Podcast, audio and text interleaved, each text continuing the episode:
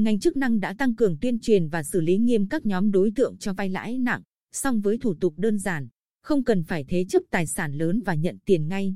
nên không ít người vẫn vay lãi suất cao, còn gọi là tín dụng đen mà không dự lường được hậu quả. Mới đây, bị can Nguyễn Thị Nguyệt, sinh năm 1968, ở thị trấn Bình Dương, huyện Phú Mỹ, đã bị khởi tố về tội danh cho vay lãi nặng trong giao dịch dân sự và cơ quan chức năng đang tiếp tục củng cố hồ sơ để khởi tố thêm tội danh cưỡng đoạt tài sản đối với Nguyệt. Nhiều năm nay, Nguyệt thường cho nhiều người trên địa bàn vay tiền. Vì thủ tục đơn giản, lại không cần phải thế chấp tài sản lớn nên ông V, ở huyện Phú Mỹ, đã tìm đến Nguyệt để vay tiền. Từ chỗ vay vài triệu đồng rồi sau đó là vài chục triệu đồng, và khi lãi chồng lãi, ông V mất khả năng chi trả, cộng thêm áp lực đòi nợ của chủ nợ. Ông V đành cầu cứu đến cơ quan chức năng. Một điều tra viên thuộc phòng cảnh sát điều tra công an tỉnh chia sẻ, tội phạm này chỉ thừa nhận khi cơ quan điều tra có đủ chứng cứ chứng minh hành vi vi phạm của họ. Trong vụ việc của bị can Nguyệt, ghi trên giấy cho vay tiền, Nguyệt không ghi lãi suất vay là bao nhiêu, nhưng chúng tôi đã chứng minh được chị ta cho vay lãi nặng, lãi suất từ 40% đến hơn 60% mỗi tháng và đã thu lợi bất chính hơn 130 triệu đồng của người vay. Theo ngành chức năng, để tránh việc xử lý của pháp luật,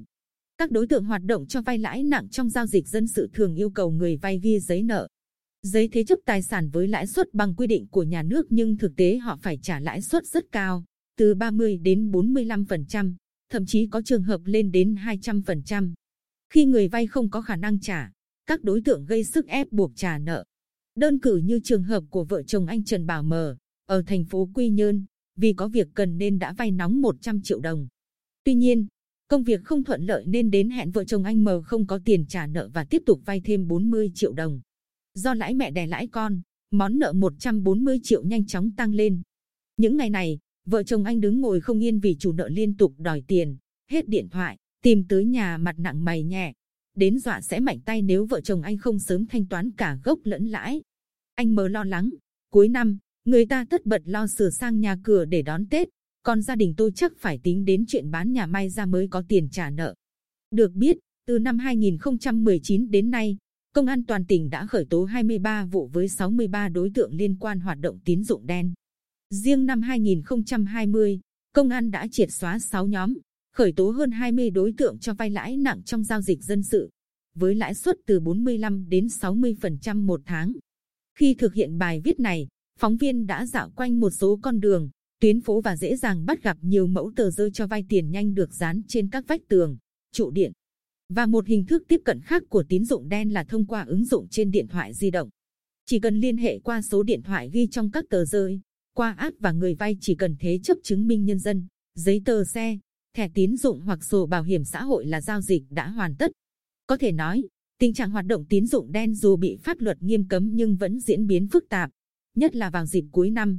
Do đó, trong kế hoạch gia quân tấn công trấn áp tội phạm,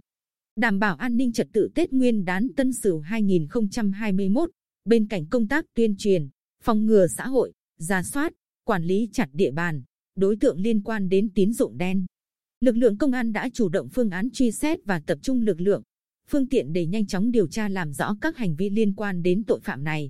Đại tá Võ Đức Nguyện, Giám đốc Công an tỉnh, cho biết, đa số các đối tượng vay tín dụng đen đều biết rõ lãi cao nhưng vẫn vay vì đang nợ cờ bạc, đánh số đề, vay để trả nợ ngân hàng. Để chủ động, ngành sẽ tiếp tục tập trung đấu tranh triệt xóa bằng được các băng nhóm tội phạm, nhất là các băng nhóm hoạt động đâm thuê, chém mướn, bảo kê, hoạt động liên quan đến tín dụng đen, cho vay lãi nặng, đòi nợ thuê,